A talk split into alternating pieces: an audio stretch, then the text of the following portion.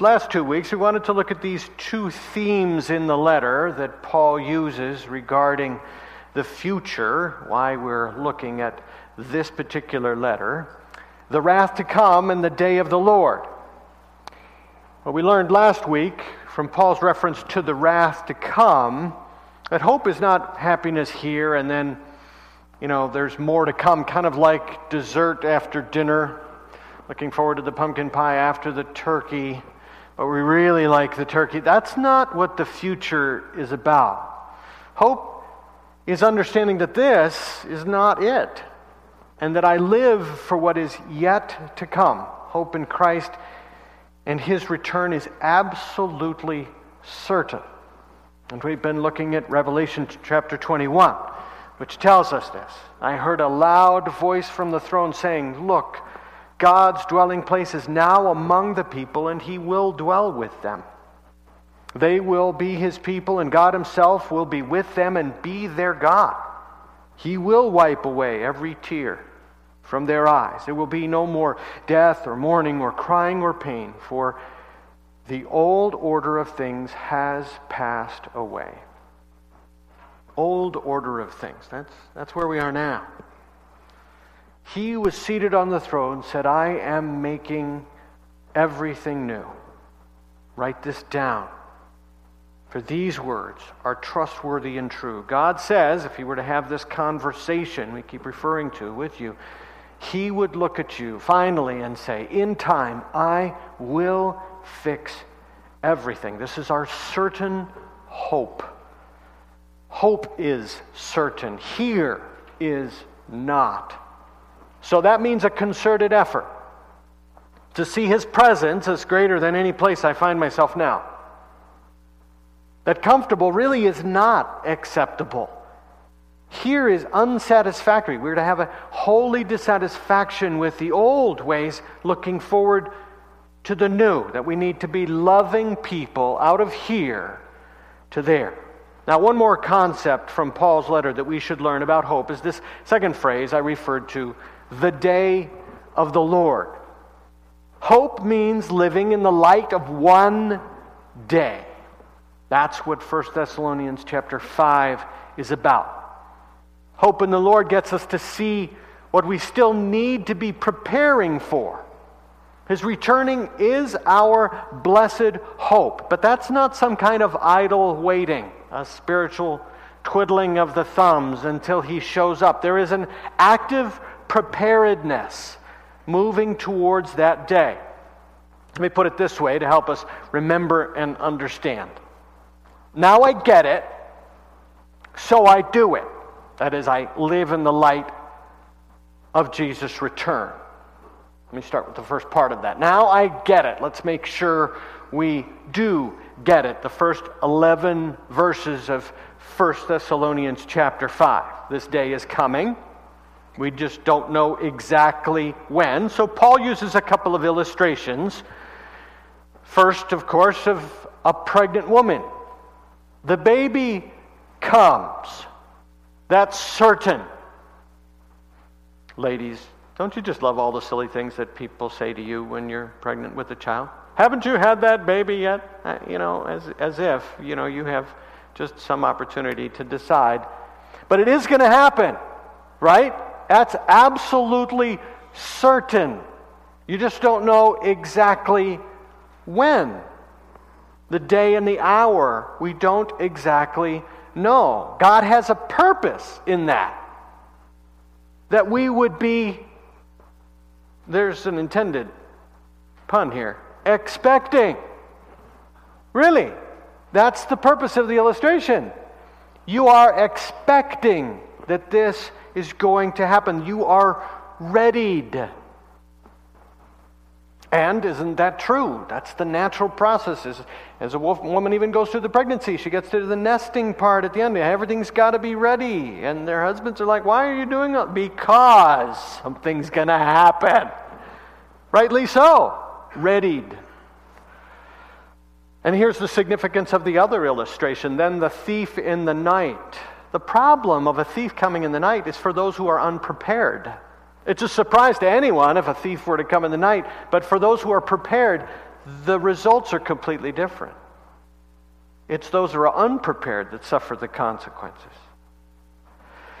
As a matter of fact, this actual phrase, the day of the Lord, betrays that there, uh, there, not, there be no need to be overly surprised. This was, wouldn't have been a new phrase to these people, the day of the Lord, the Thessalonians, that is. Uh, they would have been, I'll show you in a minute why, very uh, aware of what the Old Testament said about this. Amos is the first prophet, the earliest use of this to be used, and it's obvious from his use of it that this was already a standard popular phrase that they were uh, aware of.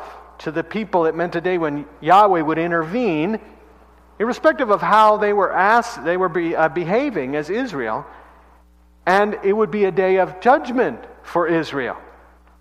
The day of the Lord is an occasion when Yahweh actively intervenes to punish the sin as it's come to a climax. And this is then mentioned over and over in the Old Testament in Ezekiel and Joel and Zephaniah and Zechariah. Did I say Isaiah? Then at this point, the truly repentant believers will be saved, while those who remain enemies of the Lord, whether Jews or Gentiles, will be punished. Then we come to the New Testament and it's referred to as the day of the Lord uh, um, and the second coming of Christ, known and, and mentioned all over the New Testament in 1 Corinthians uh, two different times, in Philippians three different times, of course in 1 Thessalonians, and then in 2 Thessalonians and 1 Peter. The coming is to be expected. Peter then describes the suddenness of this coming day. And this day term ends up being used for the beginning, when the people are caught up to meet Christ in the air, all the way through until the completion of the millennium. So, the day is what? It's a day of blessing for believers. We read in verse 9, We were not appointed to suffer wrath. So, this is a day of great hope, a day of blessing. There's no fear of the future. This is our hope. How much can you do if you aren't afraid? If you aren't paralyzed by fear? How much do you do if you have nothing to lose and everything to gain? You can do a lot if you've got nothing to lose. Because all that matters is everything that you are guaranteed to gain. So the day of the Lord is a day of blessing. Of course, we should be looking forward to it. It's filled with hope because we are going to gain so much more than we have now. But it is also a day of, of judgment for believers, for unbelievers, that is. Some will, 2 Thessalonians chapter 2, they perish because they refuse to love the truth and so be saved. And all will be condemned who have not believed the truth and have delighted in their wickedness. But here's the practical problem it's been a long time, hasn't it? Paul, from his, you just read Paul, it's very obvious that he expected the Lord to return at any time before his life ended. Now we find ourselves 2,000 years later reading about one who wrote half the New Testament that thought he was coming that, just that soon because the Lord wants us to be expecting. But he hasn't come yet. It gets easy to wonder well, did we get it right? Hmm. The Bible's so practical because Peter addresses this issue in chapter 3 of his second letter. He says, Above all, you must understand that in the last days, scoffers will come, scoffing and following their own evil desires. They will say, Where is this coming he promised? Ever since our ancestor ancestors died, everything goes on as it has since the beginning of creation. But they deliberately forget that long ago, by God's word, the heavens came into being and the earth was formed out of water and by water. By these waters also the world of that time was deluged and destroyed. By the same word, the present heavens and earth are reserved for fire, being kept for the day of judgment and destruction of the ungodly. But do not forget this one thing, dear friends. With the Lord, a day is like a thousand years, and a thousand years is like a day. The Lord is not slow in keeping his promise as some understand slowness. Instead, he is patient with you, not wanting anyone to perish, but everyone to come to repentance. But the day of the Lord will come like a thief. And the heavens will disappear with a roar, the elements will be destroyed by fire, and the earth and everything done in it will be laid bare. Since everything will be destroyed in this way, what kind of people ought you to be? You ought to be living holy and godly lives as you look forward to the day of God and speed its coming. Of course, we want it to come before some final exam, before the next doctor's appointment, before. But we have to remember his patience. I think I've told you about a young man in my last church who came to the Lord and marvelous story, uh, saved out of um, a, a life like we all had to one degree or another, and he was so grateful to have been forgiven. And he couldn't wait for Jesus to come back. And he kept saying, Why doesn't he come today? And I said to him, What if he had come 18 months ago? Oh, yeah, that wouldn't have been good. You see the patience? The day is coming. In time, he will fix everything. That's why we picked those words. This is patience, not distraction. And we find the thief again, and people are surprised. There is judgment. So we live lives that show we're prepared. And then Paul brings in a third illustration of light and darkness. And I have to confess with you, um, this week as I was looking through this, I thought, oh, another thing, Paul, you go from the pregnant woman to the thief to, to, to light and dark. How many illustrations are we going to have here? And so I began looking through this, and it stood out to me that he had said in verse 2, You know very well that, and then verse 4, but you are not in the darkness that this day should surprise you. So I began to realize he had talked to them about this already. So I started looking at the Old Testament references to the day of the Lord. And almost without exception, every one of the Old Testament references to the day of the Lord includes the issue of darkness and gloom.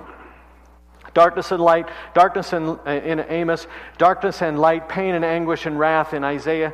Uh, Joel, the sun and moon darkened, and that passage is used by uh, Peter when he preaches at Pentecost in Acts chapter 2. And then in Zephaniah, darkness and gloom. And in Ezekiel chapter 30, clouds and darkness. Here's the significance Paul has already talked to them about this. In Acts chapter 17, where he showed up to, to this particular city, he went to the synagogue and he spent three Sabbaths teaching in the synagogue. So he's speaking with Jews who are familiar with the Old Testament. Then the jealousy among the Jews gets them all into trouble. So the inference towards the Old Testament darkness would have been very clear to them and on their memories because he had talked to them about this. So he says, We're to be prepared. We're in the light of day so we can know now. Don't be like those who are lost in the darkness. Rather, put on faith and love as a breastplate. And I've told you repeatedly, they were famous for this. They had this, and this becomes a seed thought for what he develops more in Ephesians chapter 6, where he writes that later. But here his emphasis is the hope is in the helmet of salvation. You have this hope. This is your hope. So, verse 11, encourage one another and build each other up with this hope. So let's apply the now I get it. If we really understand that this day is coming and that it's filled with all that I've just tried to unwrap here, not knowing when does not mean not knowing what. Ask any woman who's had a baby. My sister, and she was in nurses training, saw the first baby, her, her first baby delivery or delivery of a baby. She was there assisting, and she was so excited and she couldn't help herself. And she said, It's a baby, it's a baby, it's a baby. To which the doctor said, And you expected what? I mean, it's going to happen. Just because you don't know when does not mean you don't know what. You know now. It's been told to us over and over. So ignorance is not an excuse. A couple who are nine months pregnant are expecting. So be encouraged with this. Verse 11 encourage one another. We can be expecting. that in time he will fix everything. A surprising arrival does not mean we have to have some kind of shocked response. Trust me, I'm warning you. Let's get ready. You don't want on that day to say, Yeah, I think there was some message about Jesus coming. Is this what's going on? We don't have to have a shocked response. Let's not be like the modern scoffers that say, Ah, I'm not so sure. We can be ready. We must be ready. And a great surprise can be greatly anticipated and prepared for. Don't let, this is maybe one of our problems with this too, don't let the foolish distorters and time setters distract us from the importance of this. We've seen that here. People trying to set dates, and, and, and we all get you know, thrown under the bus for that. And don't let that distract us. The Bible tells us we don't know the day or the hour, but that doesn't mean that we don't know it's going to happen. So we must be prepared. It struck me also this week as I was thinking through this concept, the last verses of Revelation. Now, Revelation was written by John. And John writes this He who testifies to these things says, and quoting the Lord then, Yes, I am coming soon. That's what Jesus says. And then John throws in, Amen. Come, Lord Jesus. Now, just think about who's saying those words. John is very different from us. We're looking forward to something that we've never experienced and seeing face to face someone we know but we have not seen. John was looking forward to seeing again the best friend he ever had. Right? He was the disciple whom Jesus loved. He had known such intimate friendship with his Savior. Look at with what kind of anticipation he looks forward to that. Oh, yes. I can't wait to see the best friend I've ever had. We stopped arguing about prophecy a number of years ago, thankfully, as a church in the United States. Remember those days? Some of us remember when we would argue about, you know, pre, mid, and post, and pre and mid and post. There's two major things the tribulation and the millennium, and we have three different views on each one of those, and then there are varying views that can be a combination of those two different things. And we got all so confused, and everybody wasn't getting it right. We finally said, let's stop fighting about this, and that's a good thing. But could it be that our not, in our not arguing over prophecy anymore, we've lost sight of being prepared for that day?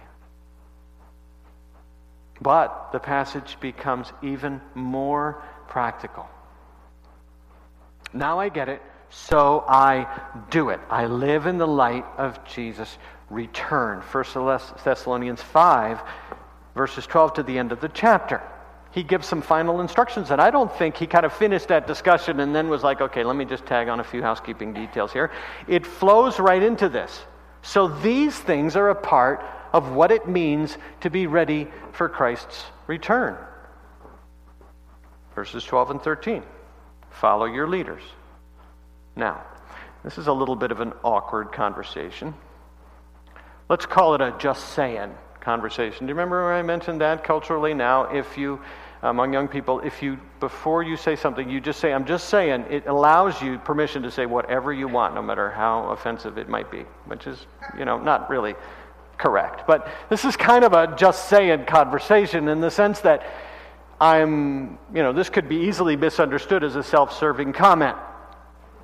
But don't take it that way, and it's in the passage, and we need to look at it and understand it for what it says. It is in Scripture, and it's so much about so much more than just me. So let's look at this. Verse 12. Now we ask you, brothers and sisters, to acknowledge those who work hard among you, who care for you in the Lord, and who admonish you. What does that mean? It means you should support your staff, your elders, your teachers for their hard work. Now, behind all the, um, the jokes, well, you only work one day a week, um, And believe me, I, I'm, I jump all over that. People say that, I only work one day a week. Are you kidding? I only work half a day. Actually, if I go over 30 minutes, they start getting upset. Okay, so, so I, I, I jump on this as much as anybody, okay? But know this behind all of that, in this particular calling, there's no stop, there's no stop and start to the work hours. There is a lack of clearly defined length of day. And many times, there isn't a day off, as much as we try and try and hold each other accountable to take those days off. Now, don't pity us, because this is a privilege to be in the ministry. No question, and all of us feel that way. But just respect and expect. That's what the passage says. Respect their hard work, and then expect admonishing. Expect that they would give you instruction. In fact, even verse 14 uses the word warn here. This is the word that Paul used when he met with the Ephesian elders uh, last visit on his way to Jerusalem, knowing that he was going to be uh, going to Rome, never going to see them again. And he says, I warned you night and day for three years. You see, this admonishing is something we all need to continually have in order to prepare ourselves for all that's coming. Jesus is returning for a bride, and we all make up that bride. He isn't just returning for specific individuals, He's returning for a bride, and we're all a part of that.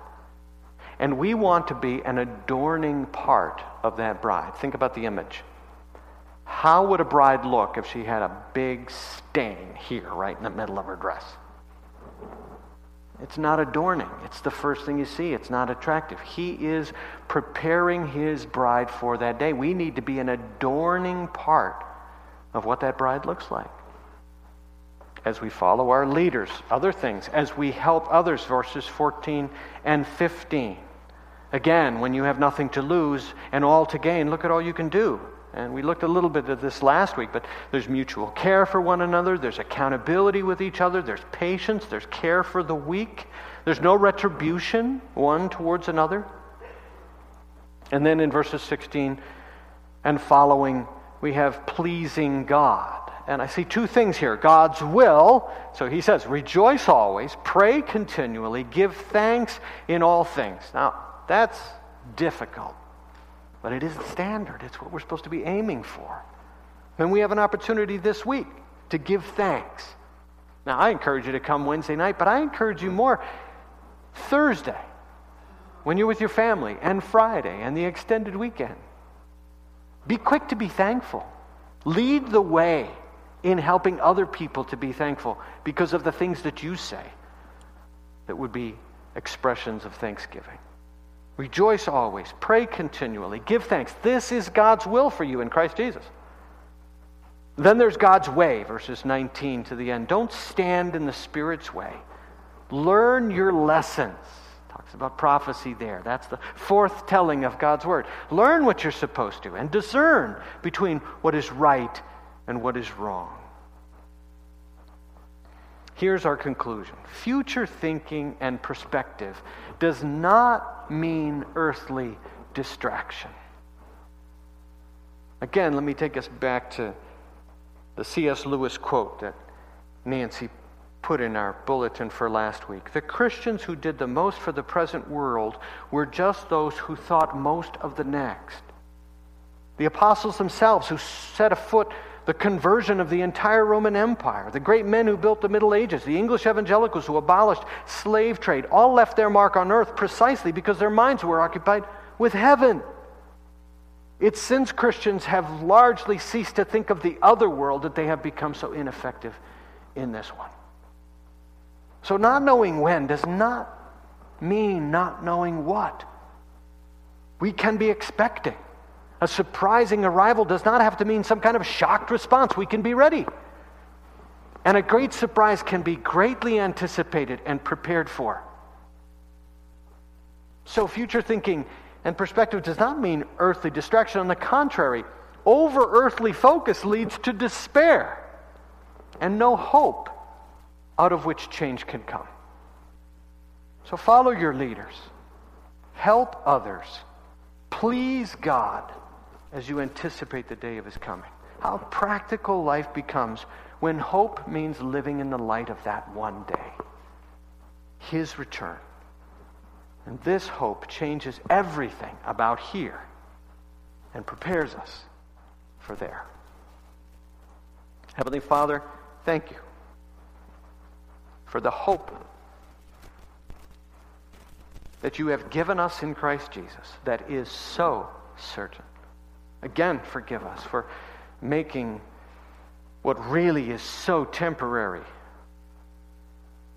so permanent in this present world. As we look forward to that day and we prepare ourselves for that by becoming and allowing you to work in us all that you want to, to become fully that beautiful bride you're preparing. I pray that you would bless our efforts, change our hearts and our minds and our behavior, and use us to be agents of change here in this world to reach and save as many as you would have and is possible to be with us in that world. In Jesus' name we pray.